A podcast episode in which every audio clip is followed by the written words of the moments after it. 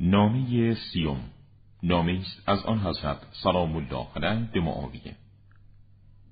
تقوا بورز و از خدا درباره آنچه در اختیار توست بترس و حق خداوندی را که در عهده توست مراعات کن و به معرفت چیزی که به علت جهل درباره آن معذور نیستی برگرد.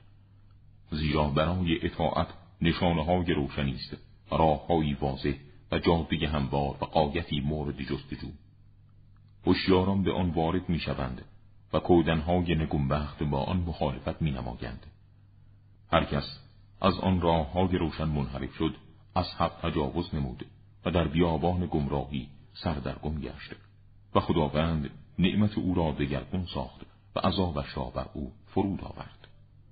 خیشتن را داشته باش. خیشتن را دریاب.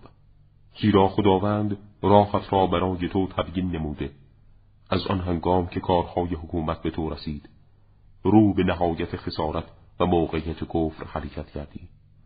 زیرا نفس تو تو را به شر و فساد وارد کرد و به گمراهی کشاند و در محلکه ها قوت برد ساخت و همه راه ها را برایت سنگ لاخ نمود.